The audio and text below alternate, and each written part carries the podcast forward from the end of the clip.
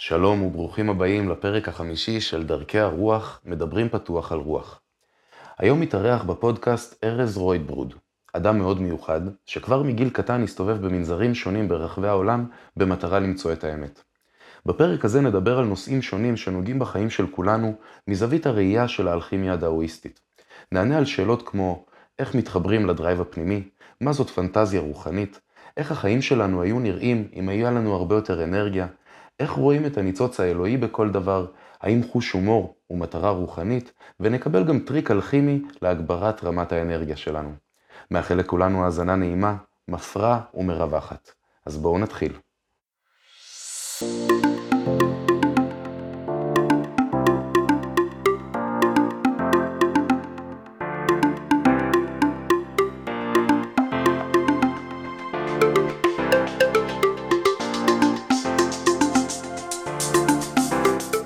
אהלן ארז, מה שלומך?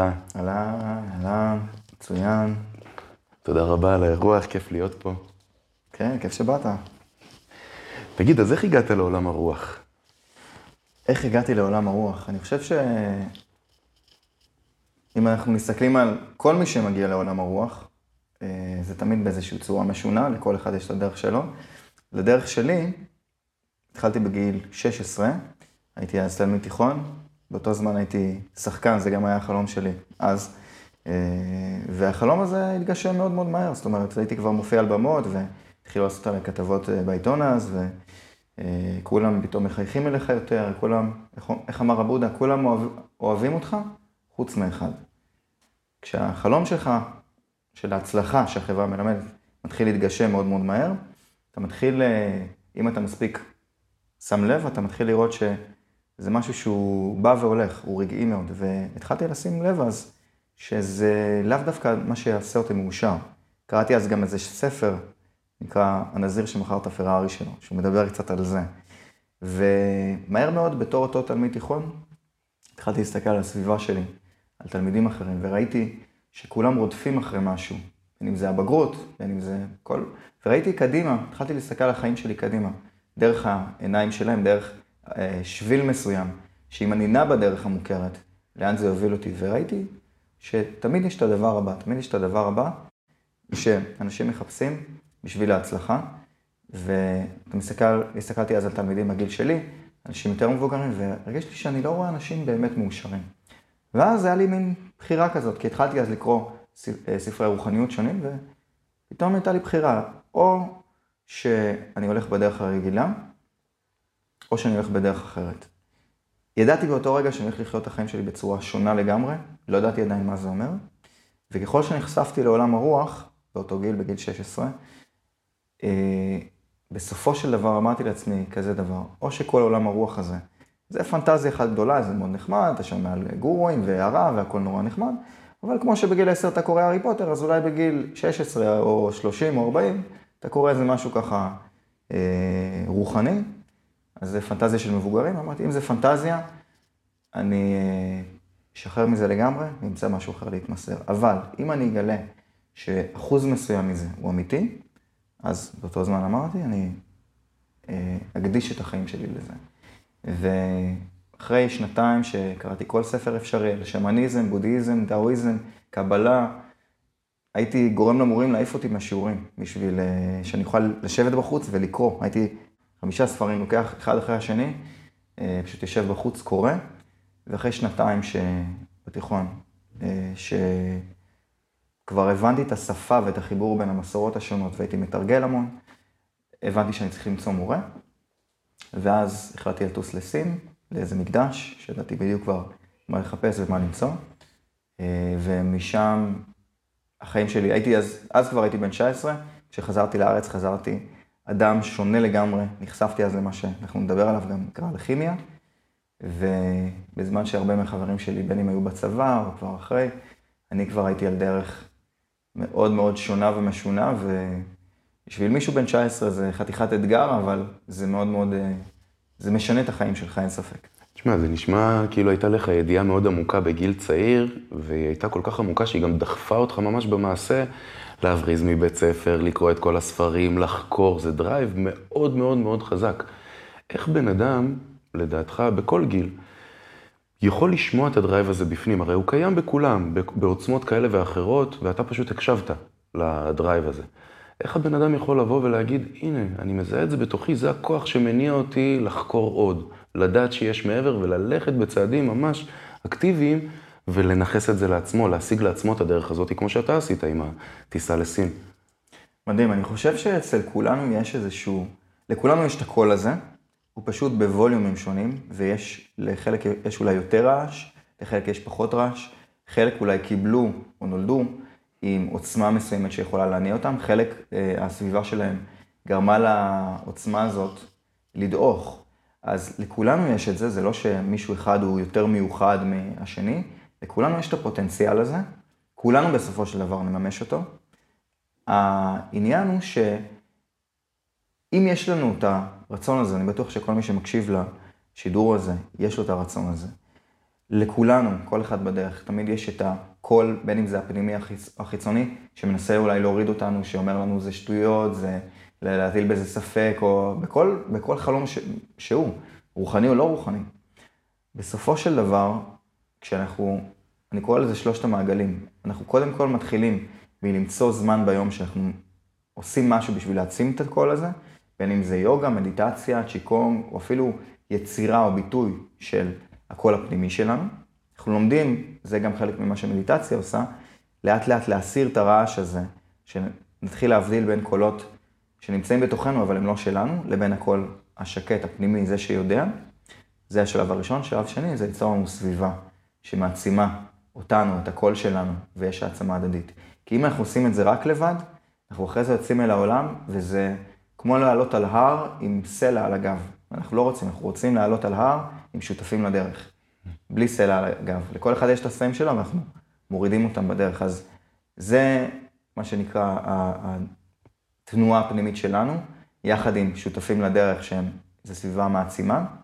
אה, ואז השלב השלישי זה איך אנחנו מביאים את זה לעולם. אז כשהתשוקה הפנימית הזאת היא חזקה, ואנחנו חולקים את זה עם אחרים, אז יש לנו כבר את המקום הזה עם העולם. אצלי, אני בגיל מאוד צעיר, היה לי, בגלל שראיתי את הסביבה, בעיקר בארץ, שסובלת, תמיד כשהמורים שלי בחו"ל, בסין, ביפן, בארצות הברית, היו שואלים אותי, מה מניע אותך? אז תמיד התנועה, התנועה שלי לא הייתה רק בשבילי, הרגשתי שיש לי רוח גבית, כי אמרתי להם תמיד, אני רוצה דבר אחד, אני רוצה לראות את האנשים בארץ שלי, ברחוב יותר מחייכים. עם כל המלחמות שיש לנו פה, עם כל העניינים, הרצון שלי הוא תמיד היה למצוא משהו שאני יכול להביא, שהוא גם נגיש לאנשים, זה חלק ממה שאני עושה כל הזמן, להנגיש לאנשים פה, בשביל שאנשים פה יוכלו יותר לחייך, להיות יותר רגועים, אה, כי אנחנו נמצאים פה.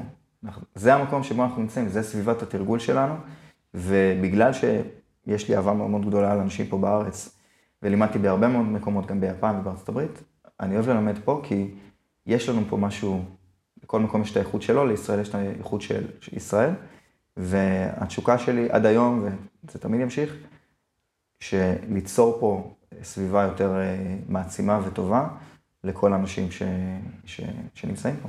מקסים, וזה גם באמת מרגיש שזה קורה עם כל ההתעוררות הגדולה שהמון תחומים רוחניים וגם פחות מביאים איתם לתרבות הישראלית. ותגיד, מה היה בסין? אה, בסין עשיתי, הלכתי לעשות להם בלאגן גדול, כמו ישראלי טוב.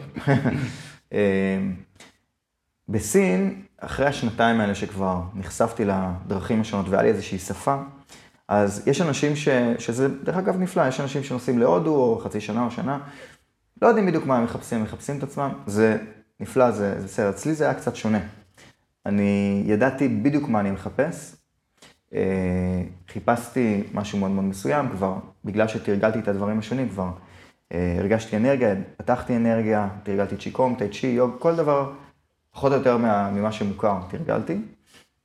כשהתחלתי להיחשף לאלכימיה, ולאלכימיה הסינית, שהיא מאוד מאוד שיטתית, כבר חיפשתי משהו שהוא כבר לא היפי טריפי אני קורא לזה, שזה לא כל מיני כבר מילים יפות, כבר ידעתי להגיד ולשנן את כל המילים היפות, זה היה לי מאוד נחמד, רציתי אבל א', לפגוש את האנשים האלה, שבאמת חיים את זה, ורציתי למצוא משהו שהוא יותר, אה, שמרגיש לי יותר אותנטי, אה, שעבר במסורת במשך אה, אלפי שנים או עשרות אלפי שנים. לחזור למקור. בדיוק. משהו בלי כל המסביב. בדיוק, בלי כל המיקס וה...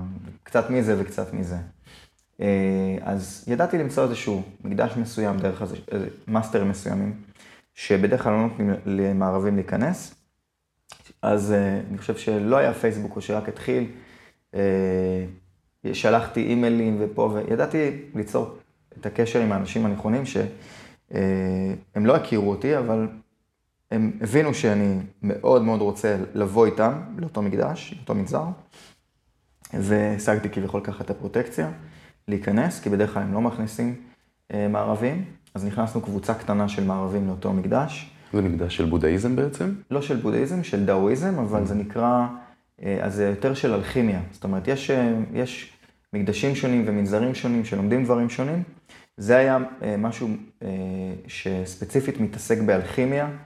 אה, ושזה, אנחנו נגיע לזה גם בהמשך, איזושהי דרך מאוד מאוד מסוימת בתוך הדאואיזם, נמצאת בכל מסורת אפשרית, לדאואיזם יש את הדרך שלה, ומה שהיה שם זה, זה הצעד, הצעדים הראשונים שלי בשביל להשתחרר מהספרים ולראות מה זה, מה קורה באמת, כשאתה פוגש את האנשים האלה.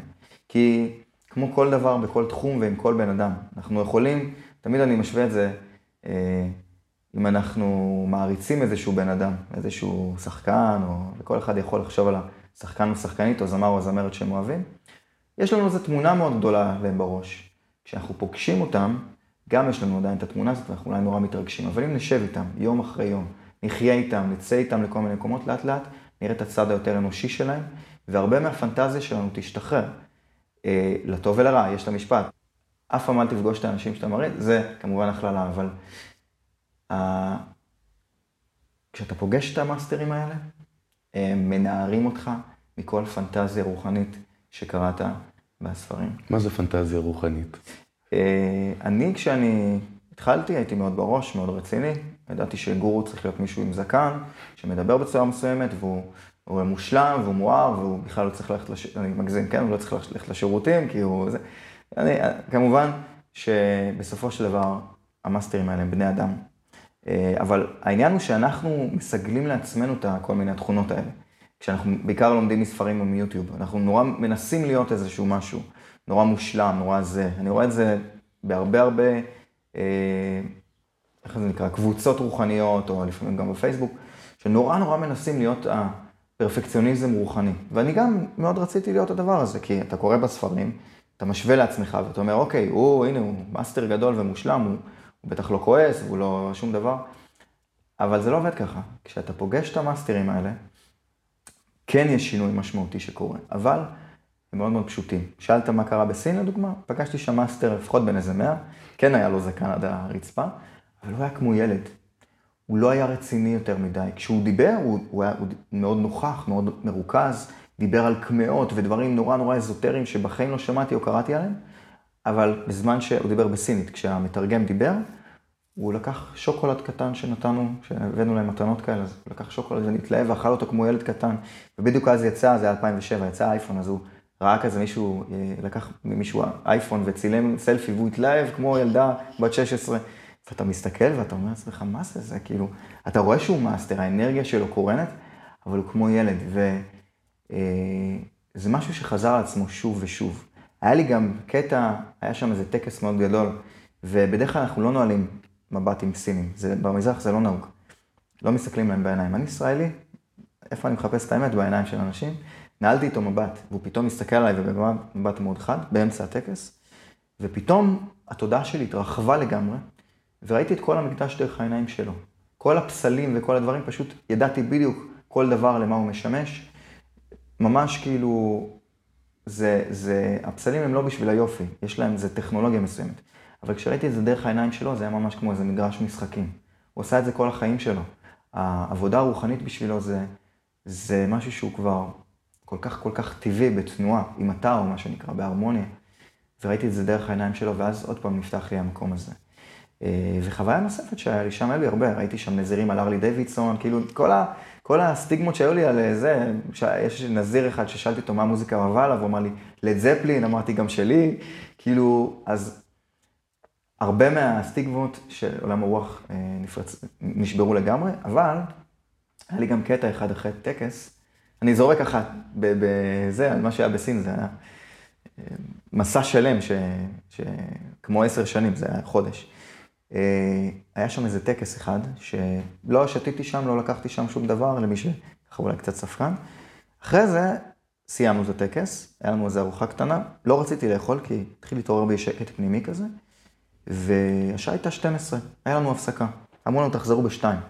המקדש זה לא רק מבנה אחד, זה אזור עצום. זה, זה, יש שם מדשאות ויש שם מבנים שונים.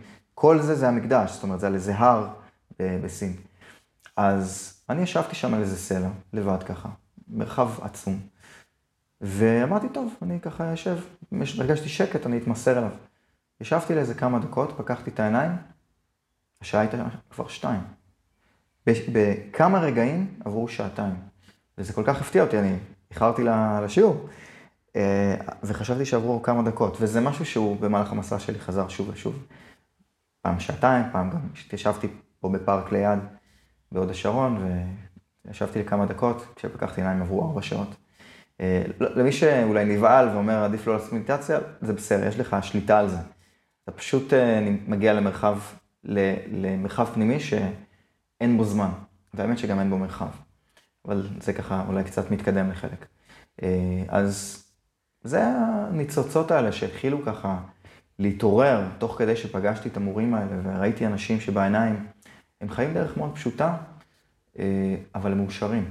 הם, ראיתי את האושר הזה, התחלתי להיחשף לאושר הזה, ומעבר לאושר, כי גם קואוצ'ינג וטוני רובינס יכולים לתת לנו אולי איזשהו אושר, אבל לא, לא בשביל זה אנחנו הולכים לעולם הרוח. יש משהו שלא טוני רובינס ולא אה, אה, כל הקואוצ'רים המוכרים, שכרגע משום מה ברחו לי מהראש, אה, נפוליאון היל, כל ה... שהם נפלאים. אבל יש משהו הרבה הרבה הרבה מעבר, שהוא נועד להעצים את הפוטנציאל שלנו, ששום קואוצ'ינג, ששום... אה, אה, NLP, שהם דברים נפלאים. שוב, רוחניות, או אלכימיה, אם נקרא לזה, היא לוקחת אותנו למשהו הרבה מעבר למילים, הרבה מעבר ל mind, הרבה מעבר לפעמים ללוגיקה, לאיכות שמביאה את המכונה הזאת, את הטכנולוגיה הזאת ש, של הגוף שלנו, לפוטנציאל הכי גבוה שיש. שמה זה הפוטנציאל הזה בעצם? לאן האלכימיה הדאואיסטית מכוונת את זה שהולך בדרך? מדהים, גם האלכימיה הדאואיסטית, אה, הבודהיסטית, השמאנית, הסופית, בכל המסורות בעולם יש, מדברים על פוטנציאל גבוה של האדם. הרבה פעמים זה, הלימוד מגיע ברבדים שונים. תמיד יש עוד דרך. המורה היפני שלי אמר לי במבטא יפני שבור, אמר לי, Enlightenment is only the beginning. הערה היא רק ההתחלה. אני חשבתי עד אז שהערה זה פנסיה רוחנית, שאתה מגיע להערה ו... אתה אולי כותב איזה ספר או שתיים, ומפה הדרך סלולה. אז תמיד יש עוד צעד. העניין הוא שנשווה את זה ככה. תחשוב שהגוף שלנו כמו סוללה. מישהו אולי קצת ראה את המטריקס, אז אולי הוא קצת מכיר את זה, את ההשוואה הזאת. אם הגוף שלנו כמו סוללה, אנחנו עובדים על אחוז מאוד מאוד קטן, שנועד נטו בשביל לחיה אותנו. אנחנו אוכלים, אנחנו מקבלים אנרגיה, אנחנו עושים לה קצת דברים, אבל אנחנו עובדים על תדר, על אנרגיה מאוד מאוד מסוימת שהיא מספיקה בשביל לחיות.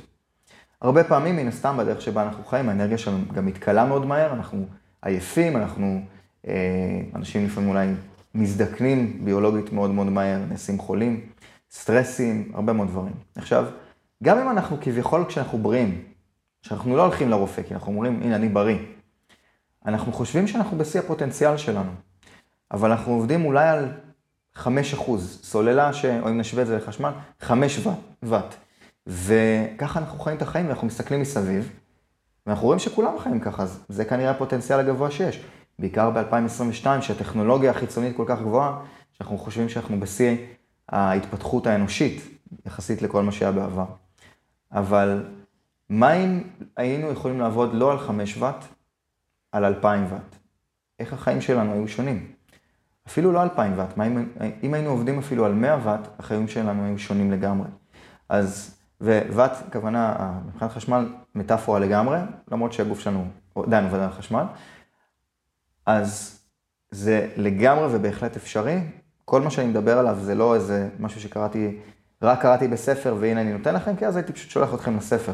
זה לגמרי אפשרי, ברגע שאנחנו לומדים את הדברים השונים, אנחנו מתחילים לעורר את אותו מאגר אנרגיה פנימי שקיים בתוכנו, שהוא פשוט, מתוך אותו מאגר אנרגיה אנחנו מקבלים את האחוז הקטן הזה בשביל לחיות. אנחנו ניגשים לאותו מאגר, ולאט לאט מתחילים לפתוח אותו בהדרגה, כשבמקביל אנחנו מלמדים את הגוף להכיל אותו פיזית. אוקיי? Okay? הסיבה שאני אומר את זה, כי אנחנו יכולים נגיד לקחת משני תודעה מסוימים, והם לרגע יפתחו קצת מהמאגר הזה, ואנחנו ניפתח אולי למציאות קצת מעבר, נרגיש אולי איזשהו אקסטאזה או משהו, אבל כמו שזה נפתח זה נסגר. ומשנה תודעה, תמיד שואלים אותי, אני לא בעד או נגד, זה נותן לנו הצצה, אבל לא יותר מזה. זה טרמפולינה, אלכימיה ומדיטציה זה סולם. על טרמפולינה מעלה אותנו למעלה ומורידה אותנו. הסולם מעלה אותנו בהדרגה. אז כשאנחנו מתרגלים, אנחנו לאט לאט פותחים את המאגר הזה, והגוף לומד מ-5 ואט ל-10 ואט, ואז ל-50, ואז ל-100, ואז יותר ויותר. ועם הזמן, כשהסוללה הזאת אה, עובדת על הרבה הרבה יותר חשמל, אז אתה לא צריך לקחת את הסוללה. והנה, סתם בשביל, ככה למי שאולי קצת קשה לו, עם המטאפורות האלה מאוד פשוט, עם הטלפון שלך על 5%, עם הסוללה של הטלפון ב-5%, והוא לא ככה עובד טוב, הוא מצפצף והוא נקטע, אתה יכול לקחת אותו לפסיכולוג ולשאול אותו מתי הכל התחיל, ואם אה, אתה אפל או האם אתה אנדרואיד או כל מיני דברים כאלה, האם אולי זה, זה אולי זה, והאם אתה קשור לאבא או לאימא, כל הדברים האלה, והטלפון אולי קצת ירגיש יותר טוב, אבל עדיין על 5%. חבר אותו לחשמל, תן לו להגיע ל-100%, בום. עכשיו, אתה אומר פה משהו מעניין, כי כאילו, בן אדם נגיד שלא מתרגל מדיטציה ככה, אלכימית, באופן קבוע, שואל את עצמו בטח, מה הקשר בין זה שאני יושב באיזו ישיבה כמו בודה, שם ידיים בין המסטה, עוצם עיניים, לבין מה שהוא אומר עכשיו, שעכשיו יהיה לי מלא אנרגיה בגוף לעשות כל מה שאני רוצה. איך זה קשור לזה? מדהים, שאלה מעולה. אה, אני חושב שכשאנחנו הופכים דברים ליותר מדי מיסטיים, וזה למה אני עושה מה שנקרא דימיסטיפיין. אני לאט לאט, אני מביא את המיסטיקה למקום המאוד אנושי. זה גם מה שתמיד עניין אותי. מאוד פשוט. כש...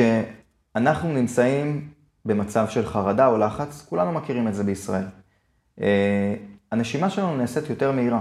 אנחנו נושמים יותר מהר. אנחנו, הגוף שלנו נכנס למצב הישרדותי, אנחנו נושמים יותר מהר, הגוף מתחיל לשחרר הורמונים מסוימים, כי הוא נמצא במצב fight or flight, מלחמה או של עצירה, אבל אנחנו נושמים יותר מהר, הלב גם דופק יותר מהר. אז הנשימה, אם לרגע הנשימה היא המפתח, הנשימה נעשית יותר מהירה. כשאנחנו על חוף בתאילנד, כשאנחנו באיזשהו, באילת, או לא משנה, באיזשהו מקום, בסיני, למי שאוהב את סיני, פתאום הנשימה, כשאנחנו על אותו חוף, הנשימה נעשית יותר איטית.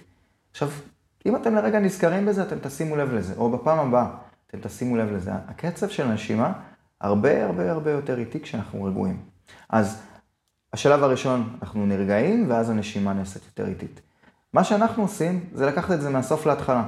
אנחנו מתחילים קודם כל לעבוד עם הקצב של נשימה. במקרה הזה, נגיד רוגע, להאט את הקצב בצורה מסוימת, יש דרכים לעשות את זה. ואז, כשהקצב של נשימה, הנשימה מועט, הגוף אומר, אה רגע, אני זוכר שכשהייתי רגוע, זה כשהנשימה שלי הייתה בקצב יותר נמוך, אז אני עכשיו גם אתחיל להירגע יותר. גם ברמה הפסיכולוגית, גם ברמה הביולוגית, אנחנו מפעילים מה שנקרא המערכת הפרסימפטית. אה, שזה נשימה, אה, דרך של נשימה אה, יותר, פחות של, של, של סטרס. רוב היום אנחנו נושמים בצורה שהיא לא נכונה, והיא משחררת הורמונים או מסוימים שיוצרים לנו סטרס. אז אם אנחנו, בתור התחלה, זה מפתח אחד מתוך המון במדיטציה, יודעים לעבוד עם הנשימה שלנו, אנחנו מחזירים את הגוף שלנו מבלי שנצטרך לנסוע לתאילנד, מבלי שנצטרך לנסוע לסיני. אנחנו יכולים להתחיל להרגיל את הדבר הזה, המכונה הזאת, הגוף הזה, להיות יותר ויותר במצב של רוגע, גם ביום-יום. כמו שאנחנו הולכים לחדר כושר ומתאמנים, ולא הולכים פעם אחת, עושים ככה, מרימים משקולת, ומצפים שיהיה לנו גוף של ארנו שוורצנגר, אז גם מדיטציה זה תרגול שעושים שוב ושוב ושוב ושוב, בהדרגה, והמערכת מתחילה לעבוד על תוכנה חדשה, על דרך נשימה חדשה, ואז זה לא רק בבית, אנחנו גם ביום-יום נהיים רגועים יותר. ולפי התפיסה של האלכימיה בעצם, מה זה נותן? העוד אקסטרה אנרגיה הזה, מה אני יכול לעשות איתה? מדהים, אז אני חושב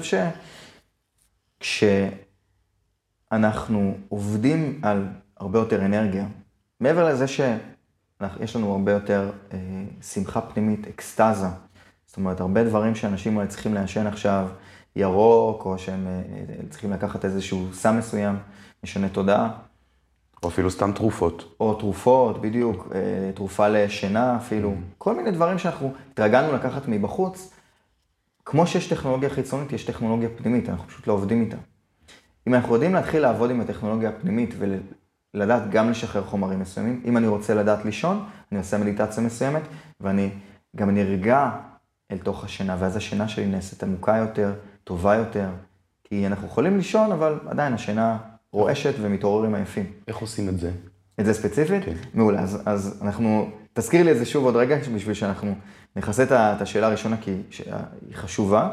אה, אז כשיש לנו יותר אנרגיה, אה, אנחנו שמחים יותר, יש לנו יותר אקסטזה, יש לנו יותר אנרגיה לעשות דברים. כשאנחנו נמצאים באנרגיה שהיא אה, מאושרת, טובה, וזה לא 24-7, כן? אבל יש לנו גם את היכולת לנכוח, להיות נוכחים יותר, עם הרגשות השונים שנמצאים בנו. אם אין לי אנרגיה, אם אני עייף, כל אחד שיש לו אולי ילדים, מכיר אחרי שאתם, אה, אם הייתם הילדים והכל ועשיתם את כל הדברים ואתם כבר עייפים, זכותים מאנרגיה, ואז אתם פתאום מקבלים איזושהי הודעה שאתם גם עם זה צריכים להתמודד, אין לכם כוח, אתם מקללים את כל העולם, אתם עצבניים, אין לכם גם כוח להתמודד עם, עם, ה, עם הרגשות שלכם. או בין אם זה בזוגיות, זו הדוגמה הכי טובה, גם. אז אם יש לנו הרבה אנרגיה, ואנחנו יודעים להיות נוכחים עם אותה אנרגיה, אז כשמתעורר כעס או כשמתעורר עצב, אנחנו לא מדחיקים או מנסים להיות טיפי טריפי, אה, באיזה אושר מסוים, אבל יש לנו אנרגיה אוהבת, אנרגיה של חמלה, שהתעוררה בעצמנו, זה לא איזה פילוסופיה, זה אנרגיה שנמצאת בתוכנו, ואנחנו עם זה יכולים להביא את כל הרגשות השונים שמתעוררים בנו ולעבוד איתם. זה כמו להיות אבא טוב לאותם רגשות. כשיש לנו אנרגיה, אנחנו יכולים אה, אה, להתמודד עם דברים בצורה יותר טובה. זה השלב האנושי, הרגשי. מעבר לזה, ברמה התודעתית, המציאות שלנו משתנה לגמרי. אנחנו חווים את המציאות פתאום בצורה שונה. אה, הדברים הכי פשוטים פתאום גורמים לנו לאושר, והדבר הזה שאנחנו מחפשים בכל כך הרבה צורות, שנקרא אהבה, בין אם זה דרך זוגיות, בין אם זה דרך לקנות את הדבר החדש, מתחיל להתעורר בתוכנו, לא בתור משהו שהשגנו, אלא כההוויה שלנו, הטבע שלנו. ואני יודע שאולי לחלק זה נשמע נורא משונה, בעיקר אם עובר עליכם תקופה קשה, זה בסדר גם שעובר אה, תקופות קשות, לכולנו, גם לי יש תקופות יותר מאתגרות ויותר טובות, אבל דווקא בגלל זה אנחנו צריכים את התרגולים האלה, כי זה עוזר לנו להיות יותר הרמוניים עם החיים עצמם. כשאנחנו הרמוניים עם החיים עצמם, יש לנו את הדרך יותר לנתב את החיים ממקום שמעצים אותנו ולא מוריד אותנו. אז זה סוג של הוראות הדרכה, להשתמש בטכנולוגיה הפנימית הזאת לכל דבר שאנחנו צריכים, בין אם להיות מרוכזים יותר, רגועים יותר, אה, שמחים יותר, או לגלות את הסוד הזה של המציאות מעבר למה שהחושים שלנו מגלים. אז איך נרדמים יותר טוב? מעולה. זה שאלת השאלות, זה ההיילייט של ה... אה, יש מדיטציה קטנה שאפשר לעשות, מי שגם רוצה, אה, בין אם יהיו פרטים או משהו, יוכל לשאול אותי אחרי זה, או בתגובות. אה, יש מדיטציות ש, ש, שלי ממש מוקלטות שאפשר להקשיב. יש לי אפליקציה של מדיטציה שאפשר, יש שם ממש מדיטציה לשינה, אז אפשר לשאול מי שרוצה. אבל בתור התחלה, כשאתם שוכבים, אם אתם עכשיו אפילו מקשיבים לפודקאסט הזה בשכיבה, קחו לרגע, שימו ידיים יד על יד על הפופיק, על הבטן, לא משנה אה, ימין או שמאל, אתם שמים יד אחת על השנייה על הפופיק, על הבטן, אוקיי? אתם לוקחים נשימה עמוקה דרך האף, לרגע אחד אתם משחררים דרך הפה בשביל לשחרר, אה, משחררים, מצוין. זה הדרך שלנו קודם כל לשחרר קצת את האבק של היום. יש לנו הרבה מחשבות, אנחנו רוצים לשחרר את זה לפני השינה. עכשיו אנחנו עושים דבר מאוד מאוד פשוט. אנחנו לוקחים נשימה פנימה דרך האף, ושמים לב בנשימה פנימה שהבטן טיפה עולה. פשוט שמים לב לזה. בנשיפה החוצה, שמים לב שהבטן טיפה יורדת. אז כל מה שאנחנו עושים עכשיו, זה פשוט לשים לב לנשימה שנכנסת פנימה דרך האף, בנשיפה החוצה, יוצא דרך האף, והבטן יורדת. אז בנשימה הבטן עולה, נשיפה החוצה, בטן יורדת. אנחנו עושים את זה חמש דקות, עשר דקות, לפני השינה, יכול להיות שנרדם תוך כדי, זה הרבה פעמים, גם כשאנשים עושים את זה, גם כשאני מלמד לפעמים בסדנאות, אנשים נורא מפחדים להירדם במדיטציה, זה בסדר להירדם במדיטציה, בעיקר בהתחלה, כי הגוף שלנו מתחיל להגיע לגלי מוח יותר עמוקים. ביום יום אנחנו במצב בטא של רעש. מדיטציה מביאה אותנו למצב של רוגע. בדרך כלל, הגוף רגיל להיות במצב הזה בשינה. אז כשאנחנו עושים את זה במדיטציה, בעיקר בשכיבה, אם אתם רוצים להירדם, זה עוזר להירדם. יש לי תלמידה שאמרה לי, אני נרדמת במדיטציה, לא יודעת מה לעשות. אמרתי לה, עד היום לקחת כדורים? פתאום הוא אומר, נכון. אז אפשר לעשות את זה תוך כדי להירדם, לשים אולי איזה מוזיקה נחמדה. אם אתם ממש רוצים ככה, הדרך הסלולה, פשוט אתם יכולים להקשיב למדיטציה שלי, אתם שומעים עם הקול שלי, עם המוזיקה, ואני ממש מדריך אתכם להיכנס למצב מדיטטיבי של שינה, והשינה נעשית עמוקה יותר, רגועה יותר, וזה, דרך אגב, נורא נורא חשוב, כי הזמנים הכי חשובים ביום זה הזמן שאנחנו מתעוררים והזמן שאנחנו הולכים לישון. אם כשאנחנו מתעוררים, אנחנו לוקחים כמה רגעים בשביל לחזור לעצמנו ולעורר רגש חיובי ואוהב ורגוע, וכשאנחנו הולכים לישון, אנחנו מנערים את האבק של היום, חוזרים לעצמנו לרגש חיובי, אוהב ורגוע. אנחנו הולכים לישון, החלומות שלנו יהיו יותר נעימים, יכול להיות שאולי אפילו היה לנו שינה ככה חלקה ו... ורגועה ושקטה, ואנחנו נתעורר, ואז נעשה, ואז יצר, אנחנו יוצרים לעצמנו מעגל של שינה והתעוררות, שהם תמיד מאיכות טובה. זה, רק זה ישפיע על כל היום שלנו. אתה אומר בעצם כאן משהו מעניין, שבן אדם קם בבוקר והוא יכול עכשיו לא להרגיש את הרגש האוהב והחומל הזה כלפי עצמו, ואז הוא ישר רץ לדברים חיצוניים שיספקו אותו, אם זה הקפה, אם זה העוגה, אם זה הסיגריה, אם זה לצעוק על השכן, כל אחד מה שעושה לו את זה. ואז אתה אומר, רגע, סטופ, אל תצא החוצה, תחפש בפנים, הכל קיים פה, הכל בתוכי, רק תפנה שנייה את המודעות לכאן. תלחץ על הכפתורים הנכונים לפי האלכימיה של הגוף שלך. ואתה תקבל שם הכל, את כל האוצרות הנפלאים שיש בתוך המערכת הזאת, וזאת בעצם אה, אולי השיטה? כן, עכשיו, אה, עד עכשיו גם אמרנו את המילה אלכימיה, אז קצת בשביל גם המאזינים והצופים.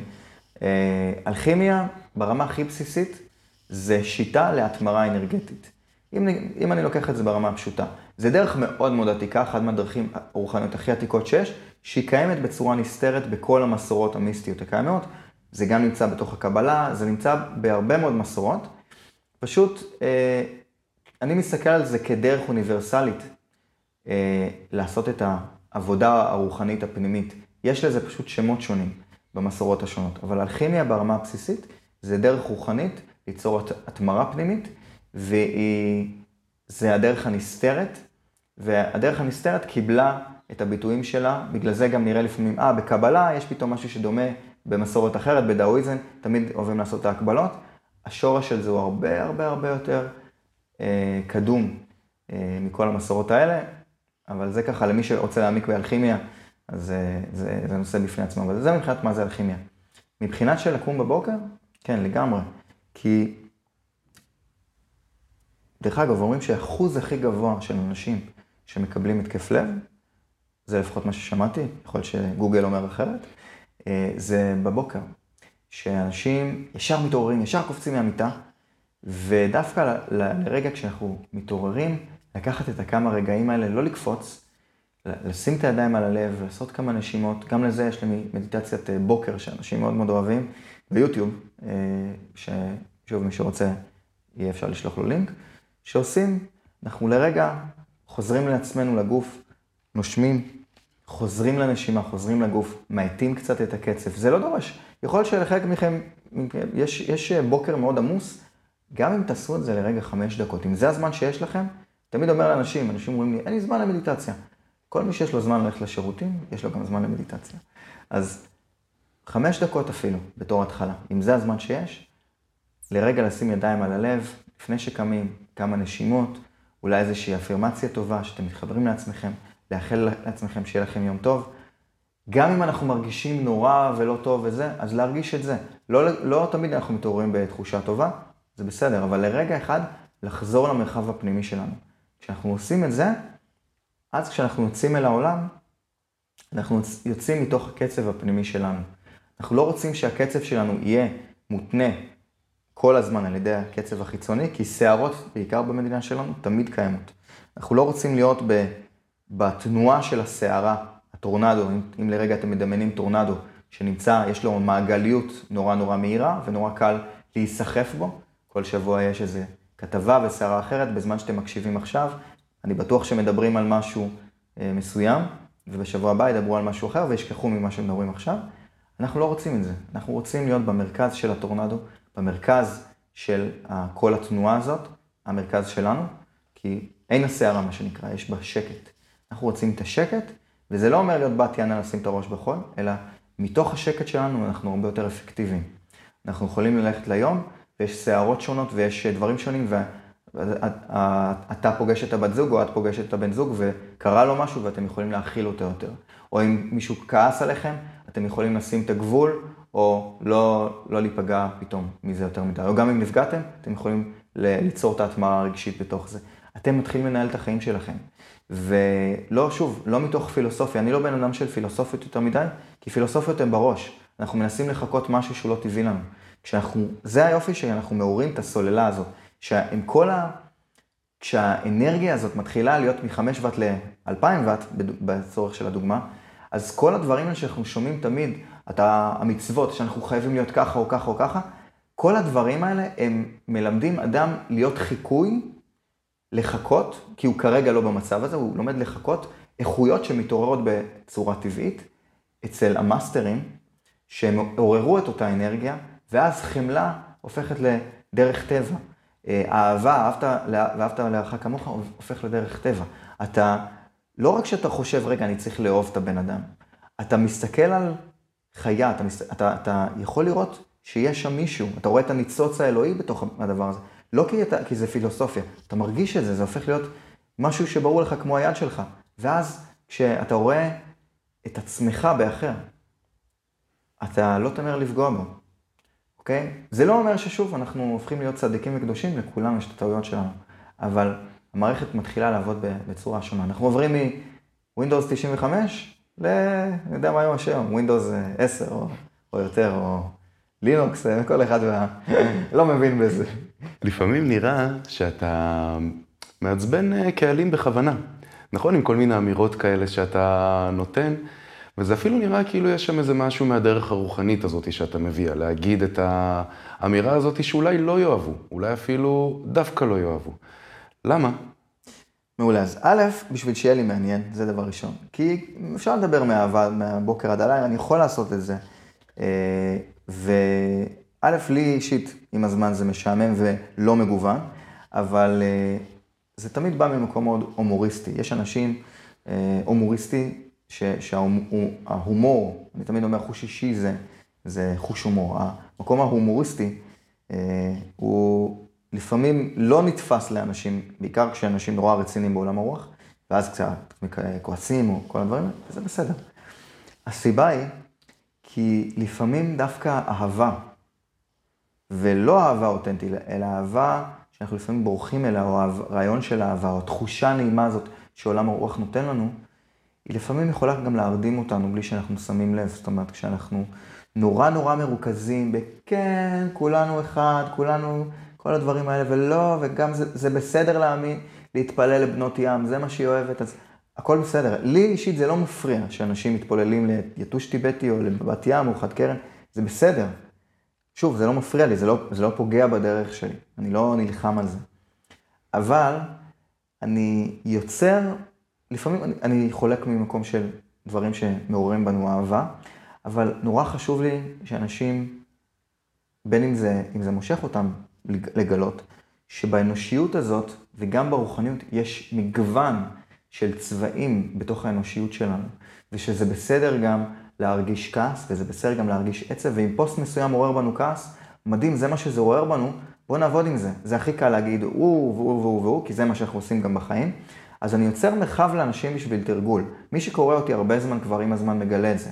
יש אנשים שפעם כעסו עליי, היום הם תלמידים שלי, ואנחנו מסתלבטים וצוחקים על זה. אני מבקש מהם רעיונות על מה להסתלבט, אבל... אז לא תמיד צריך לקחת את זה במובן, אה, איך זה נקרא? literally, אה, איך אומרים בעברית? אה, פשוטו כמשמעו. בדיוק, פשוטו כמשמעו. יותר לראות את זה כמו מוזיקה, כשאנחנו שומעים מוצרט או באך, יש את הרגעים היותר אה, עוצמתיים ו- ודרמטיים, ויש את הרגעים היותר רגועים. אז להסתכל על זה כמו מוזיקה, זה נעשה במכוון. מאוד קל לכתוב על האהבה מהבוקר עד הלילה, אבל אני רוצה שאנחנו נחווה את הרגשות השונים, את הדרכים השונות בתוכנו, ננשום לתוך זה, נרגיש, אוי, זה עורר בי כעס, רגע, קל לי להאשים את ארז, לא, שנייה, מה זה עורר בי? אה, אוקיי, זה מכעיס אותי כי... ואז יש לנו הזדמנות חדשה להסתכל על הדברים, בין אם זה על מושגים מסוימים שלקחנו כמובן מאליו, בתוך הרוחניות.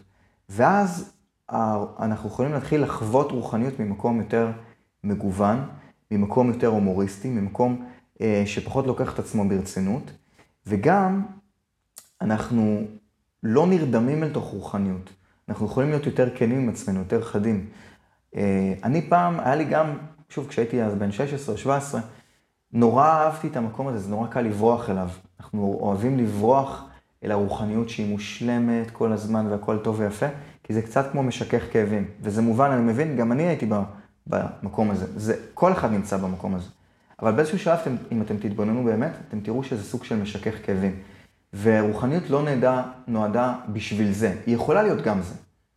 ולזמן מסוים בחיים שלנו זה מעולה. בעיקר כשהכול בכאוס.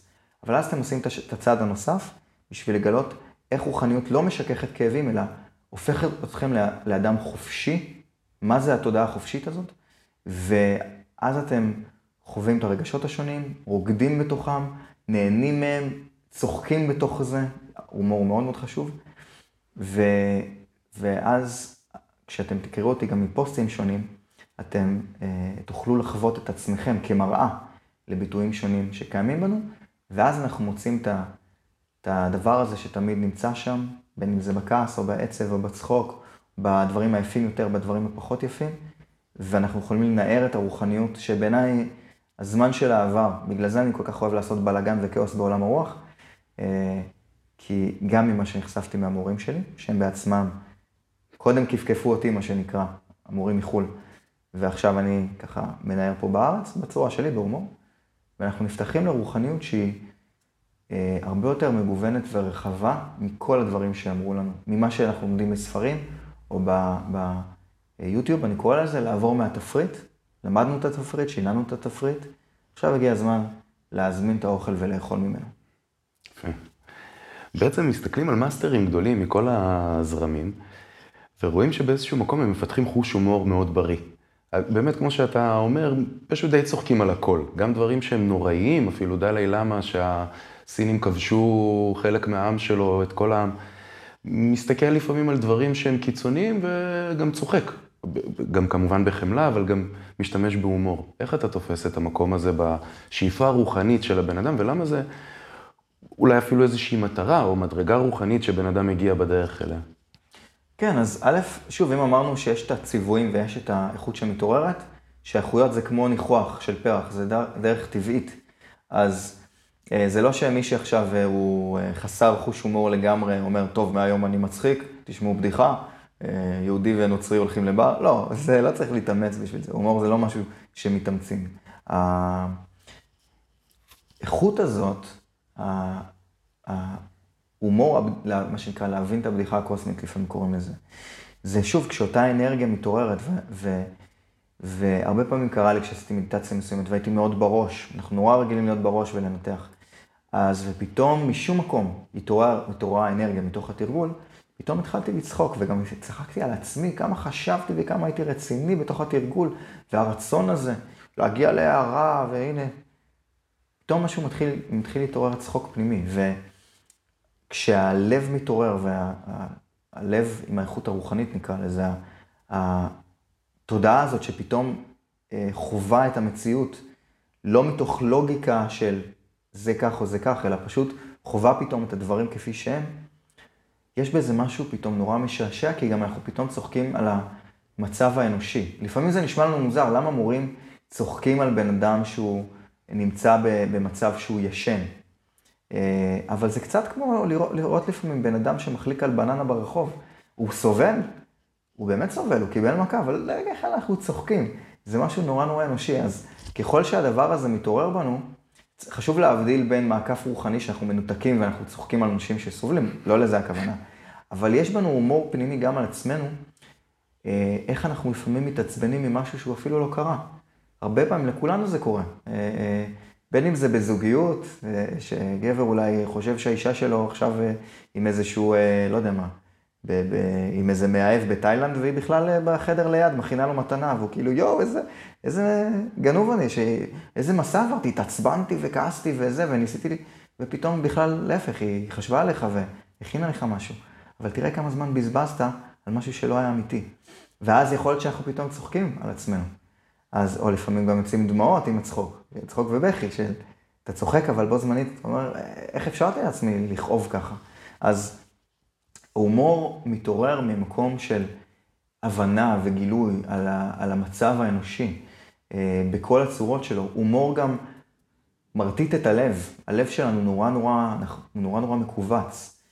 והלב שלנו, כשאנחנו צוחקים, הלב מתחיל להתנער מכל המחסומים ש, שקיימים בו, ואז גם הערוצים האנרגטיים שלנו נפתחים.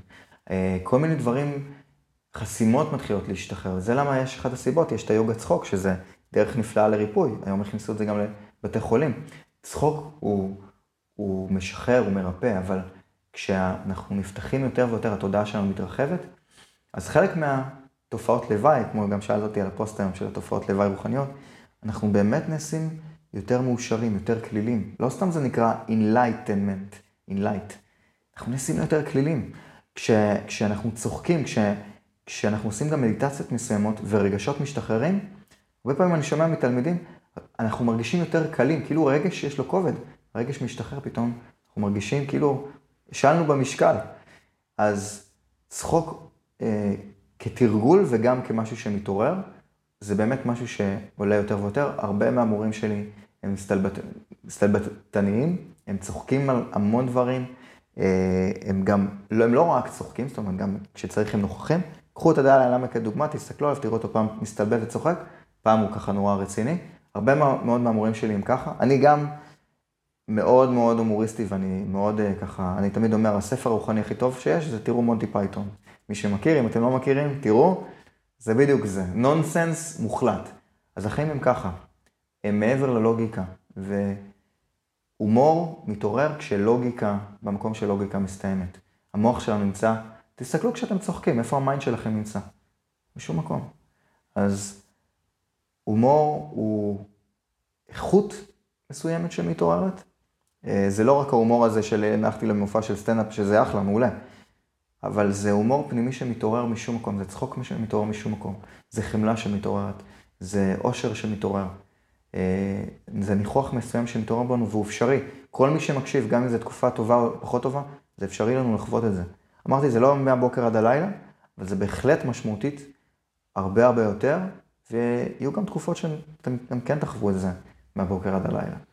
אה, וגם אז, כשדברים מסוימים מתעוררים, כעס או עצב או כל מיני כאלה, פשוט תהיה לכם הרבה יותר חמלה להכיל את זה. זה העניין של, של האנרגיה. אז הומור בשבילי זה, זה דרך חיים, ואני חושב שזה בלית ברירה.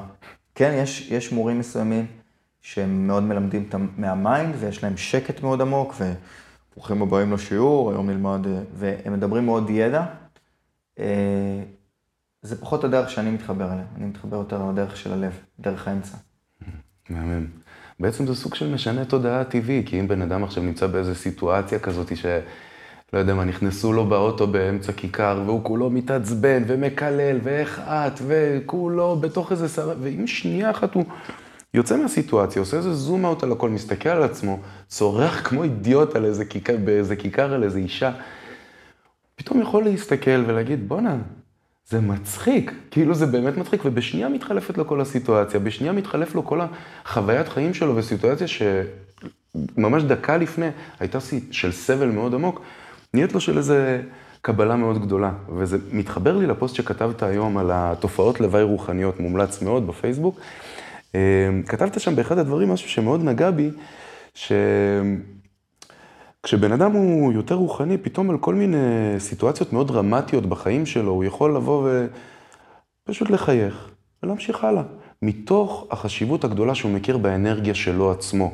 זאת אומרת, הוא מבין שזה לא בשביל הצד השני, אלא בשבילו. אני שומר על האנרגיה שלי, ואז אני פשוט מחייך למה שקורה מסביבי, אפילו לא נקרע מצחוק, אלא פשוט חיוך קטן. וזה כבר גורם לי לעזוב את זה ולהפסיק להיות כל כך טרוד וכבול בתוך מה שהחזיק אותי עד לפני רגע ולהמשיך הלאה לדבר הבא. פה אני רוצה לשאול אותך עוד שאלה, על השיגעון המבוקר. דווקא אני אקח את הנושא הזה של ההומור, דיברנו על זה קצת מקודם, אה, בשיחה לפני ההקלטה, שיש משהו בתורות הרוחניות שמביא איתו שיגעון מבוקר, או איך קראת לזה אז? זה נקרא באנגלית crazy wisdom. crazy wisdom, שמה זה אומר? אז uh, כשאנחנו שומעים את הדבר הזה, שיגעון, זה משהו שאולי מפחיד אותנו, אבל זה, אנחנו לא מדברים על השיגעון הזה, זה לא השיגעון של בתי חולים או דברים כאלה.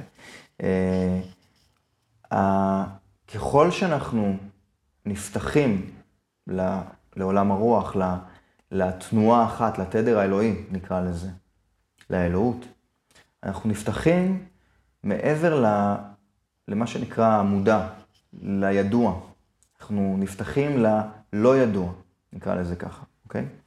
זה גם מה שנקרא דרך המיסטיקן. המיסטיקן הוא לא חי מתוך, אה, קצת כמו המדע לדוגמה, הוא מנסה להפוך את הלא ידוע לידוע.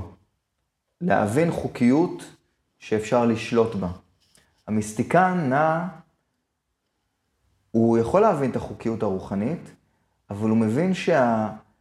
ההתמסרות בשביל להיות אחד עם הבריאה עצמה, זה סוג של שחרור מסוים של שליטה. שוב, לא שחרור שליטה כמו אותו בחור, אותו שיגעון של עיבוד שליטה, אלא התמסרות אה, בצורה שאתה נע ביחד עם, ה, עם האנרגיה האחת הזאת ש, שמזינה אותך. אז הסוללה כבר לא מתאינה את עצמה, היא מחוברת לחברת החשמל. האנרגיה הזאת נעה איתך ואתה לומד להיות בהרמוניה איתה. הסופים קוראים לזה, אהיה חלול כמו במבוק, בשביל שאלוהים יוכל לעשות ממך חליל, לנגן בך כחליל. אז אתה, אה, משהו בך מתמסר עוד ועוד ועוד לתנועה הזאת, האחת, ואז הסופים קוראים לזה השיגעון, המג'נון, crazy wisdom, יש לזה שמות שונים, אבל תמיד באלכימיה או במיסטיקה מדברים בסמלים, אז נורא קל לנו לחשוב שיגעון, זה, זה שיגעון שונה, או שיכרון לפעמים קוראים לזה. אתם תראו, תקראו מיסטיקנים שונים שהם כמו רומי או אה, חפיז, כל מיני. אז הם מדברים על השיכרון הזה. אני שיכור אה, זה יותר מיין, כל מיני כאלה. הם לא מדברים על שיכרון של יין באמת, הם מדברים על האיכות הזאת שמתעוררת כשאתה נמצא בתנועה הזאת, בהתמסרות הזאת עם החיים, ואז אתה נמצא באמת סוג של מעבר ל mind. אתה באמת מתמלא באיזשהו ביעבוע פנימי, של איזשהו צחוק פנימי, שמתעורר משום מקום. אושר פנימי, אקסטזה מאוד מאוד גדולה, שלפעמים זה נראה מבחוץ כאילו הבן אדם לקח משהו שהוא איזשהו כנראה שיכור. שיכור לא במובן שהוא מאבד שליטה. עכשיו, זה במובן הזה שהחיים נהיים קצת יותר אה, אה, גם הומוריסטים, גם זה הרבה פעמים מאסטרים, היה בהם איזשהו, זה נקרא באנגלית child-like nature, סוג של משהו ילדי, לא ילדותי, ילדי. ילדותי, ילדותי זה חסר אחריות, ילדי זה איזושהי איכות כמו ילדים. אז משהו בנו אה, רוטט עם החיים עצמם, ואז יש בו, מבחוץ יש בזה משהו קוקוי, אני תמיד נותן את זה, את הדוגמה הזאת של ניטשה, שהוא אמר, אלה שרקדו נראו משוגעים בעיני אלה שלא שמעו את המוזיקה. אז אנחנו מתחילים לשמוע את המוזיקה, החיים שלנו הופכים לריקוד, ואנחנו לפעמים נראה משוגעים בתור, בשביל אנשים שלא שומעים את המוזיקה. אני לפעמים מתרגל טאי צ'י בפארק, ואנשים שואלים אותי, מה זה, מה הוא עושה, מה הוא רוקד? אה, ילדים יודעים לזאת, ילדים באים ואומרים, לא, הוא עושה, הוא עושה, אה, הוא מניע את הצ'י שלו. וההורים ככה מנסים להבין מה זה. אז החיים שלנו הופכים לריקוד. אה, זה במובן הזה. במובן הנוסף, הרבה פעמים אתם תקראו על מאסטרים שונים, אתם, תמיד יש את הסיפורים שהם היו, כשהיו באים אליהם תלמידים, או יש תמיד מאסטרים קוקואים, שפתאום היו עושים איזה משהו משוגע. שאיזשהו מלך גדול חיפש מאסטר, והוא הגיע ליער, והוא ראה שם חוטב עצים, והוא אמר לו, אני רוצה, אני המלך, אני, אני המלך של הממלכה הזאת, אתה חוטב עצים פשוט, אני רוצה לפגוש את המאסטר, איפה הוא נמצא? והחוטב עצים צחק והסביר לו בדיוק איך להגיע, וכשהוא הגיע למקדש, המלך, אה, הוא ראה שם את החוטב עצים עם גלימה מאוד גדולה, ופתאום הבין שהוא המאסטר, והוא אמר, בואנה, למה עבדת עליי? אתה יכלת להגיד לי פשוט שזה, באותו רגע לא היית מוכן, ראית חוטב עצים. אתה היית צריך לעבור את הדרך הזאת בשביל לפגוש את המאסטר. אז המאסטרים תמיד היה להם, אתם תקראו בזן לדוגמה, זה מאוד נפוץ, תמיד יש להם קטע שהם מאוד מאוד אה, שובבים, יש להם את הדרך שלהם ללמד בשביל לש... לנער אותך מעבר ל mind. אז אה, גם עם המורים שלי זה תמיד היה ככה, היה לי מורים ששמו לי אה, במקום מוזיקה רגועה של קערות טיבטיות, פתאום שמו לי רוק ומרילין מנסון במדיטציה שהיא מאוד מאוד מסובכת וצריך להשתמש בהרבה ריכוז, ועכשיו נשים, ת, תעבדו עם זה, והוא הלך והיינו צריכים עם, ה, עם מרלין מנסון או אה, רוק כבד. אה, זה, אני אוהב רוק, אז כאילו מבחינתי זה כיף. אז אה, אני שומע לד זפלין ומטאליקה, זה, זה המוזיקה לפעמים שאני שומע כשאני עושה מדיטציה. אה, אז crazy wisdom, אה, המג'נון, השיגעון. אתם שמים לב אולי שהרבה פעמים אני, או, או שמורים שאני מדברים במת... בסמלים או במטאפורות, זה, זה דרך בשביל להוביל אותנו למשהו שהוא מעבר ל, ל, לדברים עצמם. כי אם זה היה איזה נוסחה, היינו אומרים ברוכים הבאים, זה הנוסחה, תהנו. אבל זה, זה מעבר ל mind ומעבר לדרך שגידלו אותנו בה, והאלכימיה משתמשת בהמון סמלים, אז, אז הומור הוא כלי, אחד מהכלים להוביל לזה. בעצם אם בן אדם עכשיו רוצה לעשות משהו, טריק אלכימי קטן, יש לך איזה משהו כזה, כפתור כזה, משהו מגניב שהוא יכול להשתמש בו? אה, כן, דיברנו על העניין הזה של הנשימה אל הבטן, זה נגיד בשכיבה, אבל אותו דבר, הבסיס הראשון, הבטן שלנו, היפנים קוראים לזה הרה, לא עם חטא, עם ה', הרה, הרה או הסינים קוראים לזה דנטיאן.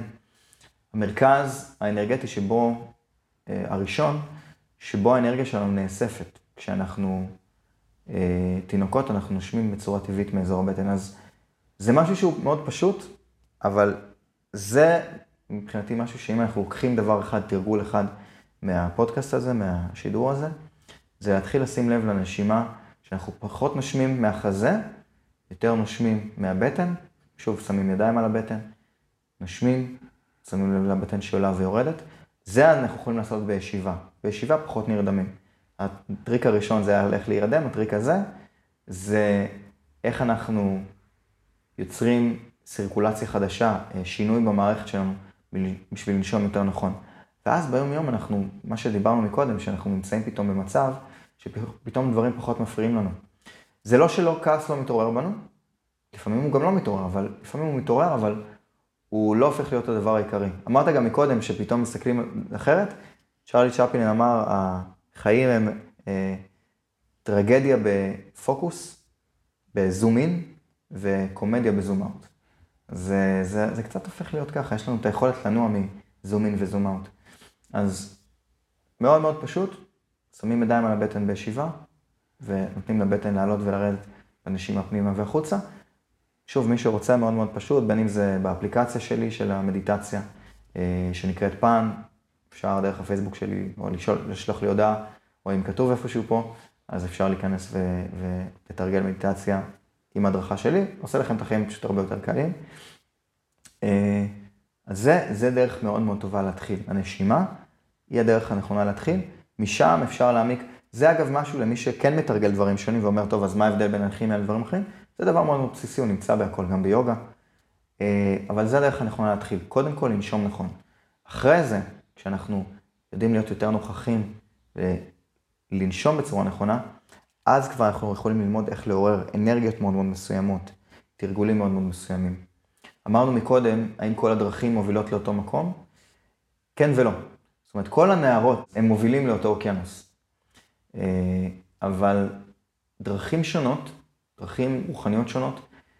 המקור שלהם אולי בא מאותו מקור, ושהוא התפצל לבתי ספר, זה נקרא בתי ספר למסתורים, דרכים רוחניות שונות, אבל עם הזמן, כל דרך, כמו כל סטארט-אפ טוב שפתאום באה חברה גדולה וקונה אותו, ואז הוא קצת מאבד ממה שהוא היה בהתחלה, אז כל דרך רוחנית התחילה ממשהו אותנטי שהיה מחובר למקור, אבל אז עם הזמן בשביל לשמר אותה, או כי פתאום נהיה איזשהו איגוד גדול סביב זה, או כדרך להביא לציבור הרחב, ואז הדרך הסודית נעלמה. אז דרכים שונות עם הזמן פשוט איבדו מהמקור שלהם, או שהתערבבו עם דברים שונים, או שנשאר חלק מהלימוד. זה למה הרבה פעמים אני שם מאוד מאוד דגש, ולמדתי את זה בגיל צעיר, אז ישר חיפשתי את המסורות שיש להם, את השושלת, את החניכה מדור לדור, ממורה לתלמיד, יש לזה חשיבות. אז כל הדרכים, יש דרכים שונות, כולם יכולים לעשות אותנו אולי קצת יותר מאושרים, יותר שמחים. שאלה מה אנחנו מחפשים. אם אנחנו רוצים רק פשוט להרגיש קצת יותר טוב, אז התרגולים או דרכים שתקשרו לפני 50 שנה, כל מיני דברים כאלה, הם יכולים להוביל אותנו. אבל אם אנחנו מחפשים משהו שבאמת חושף אותנו להתרחבות תודעתית וגילוי המציאות אה, מעבר לפנטזיה מסוימת, אלא למשהו שבאמת אותם מאסטרים הגיעו, זה, שוב, אני אומר את הדברים כמו שהם, אפשר גם לא להסכים איתי, אבל זה, זה שונה מהשיטות uh, שהמציאו או תקשרו, או שהגיעו, מ, ש, שהגיעו uh, מאמריקה, זאת אומרת, uh, אמריקאים עשו דבר נפלא שהם הביאו ש, ש, את השיטות העתיקות בצורה יותר נגישה, והרבה מהם חלקו את הסודות בזמן שאחרים אולי שמרו עליהם. אבל אה, נוצר גם הרבה, מה שנקרא עולם ה-New Age, שזה קצת מיקס של הרבה דברים, והמהפכה ההיפית. אז לאנשים היום נורא יש קצת בלאגן עם הרבה מאוד דברים, וכולם רוצים הערה הערה, אבל מתרגלים משהו שבחיים לא יביא אותם לזה. כי זה משהו שמומצא, או אין, אין מסורת, אין, אין, אה, אין דרך, אבל זה לא כמו גיטרה שאפשר לנגן ואפשר לדעת מי טוב ומי לא. אז, אז במובן הזה, כל הדרכים יכולות אם היא הדרך הנכונה לנו, יכולה לעשות אותנו, לעשות אותנו מאושרת, אבל לא כל הדרכים באמת, הלוואי שהייתי יכול להגיד את זה, זה נורא פוליטיקלי קורקט, אבל לא כל הדרכים באמת מובילות לאותו מקום. במקור שלהם הם כן הובילו לאותו מקום, אבל הם פשוט איבדו, אה, חלק מהם נשמרו יותר, חלק מהם נשמרו פחות, ובעיקר כשאנחנו מדברים על דרך הסוד, שנמצאת בכל מסורת, אה, לוקח זמן ובדרך כלל אמון ולדעת למצוא את המורים הנכונים שיש להם את זה, אה, בשביל להשיג אותם. אני לפני שבועיים הייתי צריך לעבור מבחן, הייתי צריך לעמוד שעה בתנוחת שיקום מסוימת, בשביל אה, לקבל אה, לימודים יותר מתקדמים. אז ככה המורים כל הזמן בוחנים, ואני 12 שנה בדרך מסוימת, אני 17 שנה בעולם הרוח, ועדיין אני צריך לעשות מבחנים מסוימים בשביל לקבל את התרגול הנוסף. אז גם בעולם הרוח קצת יש בירוקרטיה לפעמים. יפה. כן.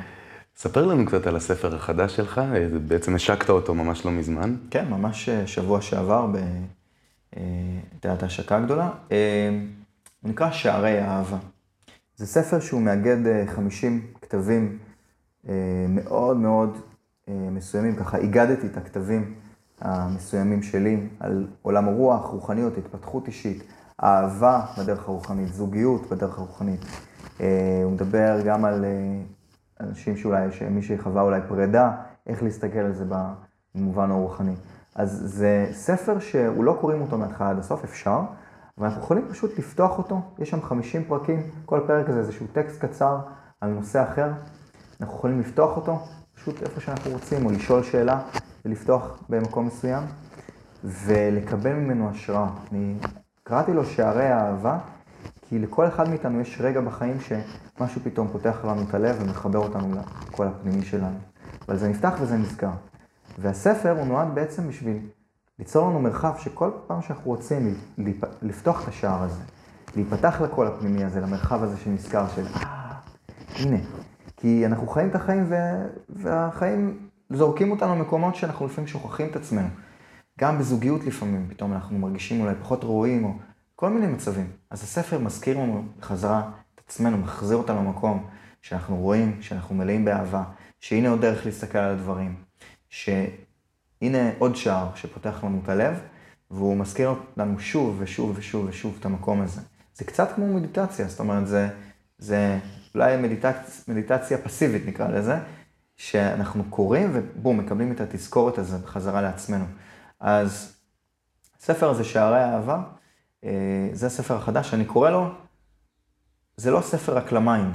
אפשר לקרוא אותו ולהגיד, הטקסט הזה מאוד יפה, אבל אנחנו, אם אנחנו קוראים אותו דרך הלב, יש בו גם נגינה, יש בו קצב מסוים, הוא אני קורא לזה, זה כלי רוחני, יש בו חניכה. אנחנו קוראים אותו ו, ומשהו בנו מתעורר.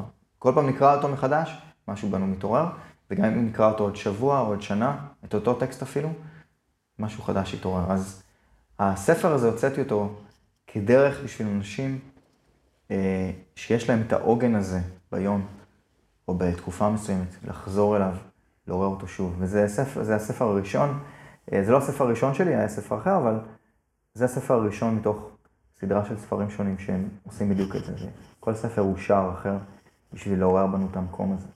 ואז, אחת השאלות שאני הכי נשאל, אוקיי, אני עושה מדיטציה חצי שעה ביום, אבל איך אני מביא את זה לחיים? הספר הזה עוזר בזה, הוא עוזר כתזכורת. אתם יושבים ברכבת, באוטובוס, בעבודה, בכל מקום, הספר הזה נמצא אתכם, אתם פותחים, קוראים, מקבלים פתאום את ההשראה ואתם חוזרים לאותו מרחב להסתכל על דברים בצורה חדשה. ספר מתכונים לאלכימיה פנימית אינסטנט. בדיוק, ספר, ספר מתכונים, שהוא, כשאתה קורא, זה ספר שכשאתה קורא את המתכון, משהו מתחיל להתבשל בתוכך. Mm, מהמם. כן. וככה, לסיום, אם היה לך איזה מסר להחדיר בלבבות כל האנשים בעולם, מה היית אומר להם? נתחיל מהעולם. בעולם אנחנו נמצאים בתקופה יוצאת דופן ומדהימה, וזו זכות גדולה לחיות בתקופה הזאת. הרבה אנשים מדברים על תקופה של שינוי.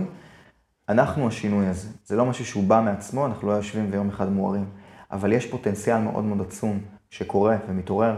זה היה עוד לפני הקורונה, אבל גם בתקופה של הקורונה זה עוד יותר התעצם. היום באים אליי אנשים שבחיים לא התעניינו ברוחניות והתחילו לשאול, אז יש פוטנציאל מאוד מאוד גדול, שהפוטנציאל הזה זה דווקא היום, לא, לא לחכות עוד רגע בשביל לבטא את ההגשמה שלנו, את הדבר הזה שעושה אותנו מאושרים. גם אם אנחנו עדיין נמצאים בעבודה מסוימת שאנחנו לא אוהבים, להתחיל לעשות את הצעדים הקטנים, לדברים האלה שמבטאים אה, את מה שבאנו לעשות בחיים האלה. איך אנחנו יודעים? אנחנו מרגישים שזה בא לנו בטבעיות, שזה עושה אותנו מאושרים, אנחנו מרגישים טוב, בין אם זה לנגן, לבשל, גם אם זה לא מה שתעשו בחיים, להתחיל להביא את זה, זה גם תרגול רוחני. להתחיל, אה, זה אולי שם הכללי מדי, אבל באמת להתחיל לחיות את החיים שאנחנו רוצים ולא לחכות לזה. לא לחכות רק שיהיה לי את העבודה או רק שיהיה לי את הכסף, או להתחיל עם זה עכשיו, בצעדים קטנים. זה לעולם. לארץ, אה, עם כל הכאוס והאתגרים שיש פה, אה, יש לנו ארץ מאוד מאוד מיוחדת. זה מעבר להיסטוריה, מעבר ליהדות.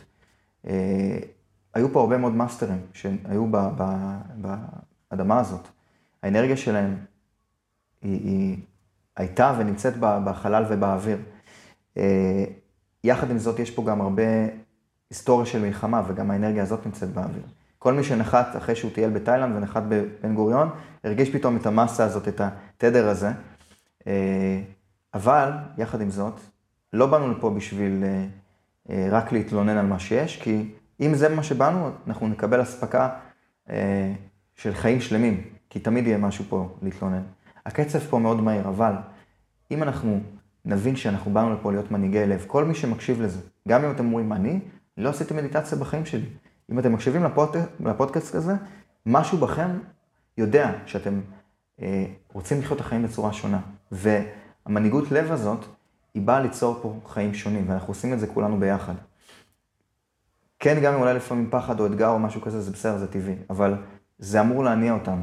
כשכל פעם יש כאוס חדש, זה רק צריך להזכיר לנו, אני פה בשביל להביא קול אחר. אז כל אחד מאיתנו, כשאנחנו מתחילים להביא את הדבר הזה שאנחנו אוהבים, ואנחנו מביאים את התשוקה הזאת ואת האהבה הזאת, ואנחנו מזכירים אחד לשני שיש דרך אחרת לחיות, אנחנו יכולים לחכות לשלום חיצוני מפה ועד מחר, ואת השלום הפנימי אנחנו יכולים ליצור היום, ואנחנו יכולים ליצור את זה עם תרגול נכון, עם דרך נכונה, עם הסביבה הנכונה, עם הפודקאסט הנכון, עם להקשיב לדרכים הנכונות. אתה עושה את זה, אתה עושה את זה נפלא, כשאתה יוצר את המרחב הזה בשביל עוד אנשים להקשיב להם.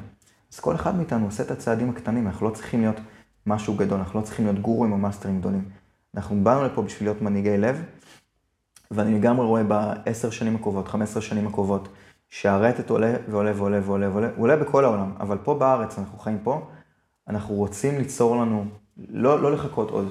את, למי שבמשך, מי שהיום בני 40 או 50, שפעם, אה, וגם 60, ש, שפעם עולם הרוח, הסתכלו עליכם כאילו אתם משוגעים, כי פעם זה היה פחות נפוץ, עם הזמן, זה גם בגיל, כשאני התחלתי בגיל 16 זה עדיין היה משונה, היום זה פחות. זה מתחיל להיות מקובל יותר. אבל גם בשבילכם, שפעם זה היה משוגע יותר, וניסיתם להסתיר את עצמכם, היום זה לא הזמן יותר להסתיר. תהיו שמחים בזה, תחגגו את הרוחניות שלכם, כל אחד ואחת. אה, באנו לפה לא להיות סוללה של 5%, באנו להיות פה סוללה של 2,000 אחוז. תודה רבה, ארז. תודה, תודה, תודה. תודה רבה. תמיד כיף לפגוש את דרכי הרוח השונות. מקווה שנהניתם ונתרמתם מהפרק הזה. ואם אהבתם, אתם מוזמנים לשתף. אם יש לכם שאלה אליי או לארז, מוזמנים להתחבר אלינו בפייסבוק ולשאול. ואם אתם כבר מחכים לפרק הבא בפודקאסט, אפשר להירשם דרך הספוטיפיי לערוץ. מאחל לכולנו משאבי רוח נעימים שמלטפים את הלב והרבה הרבה אהבה.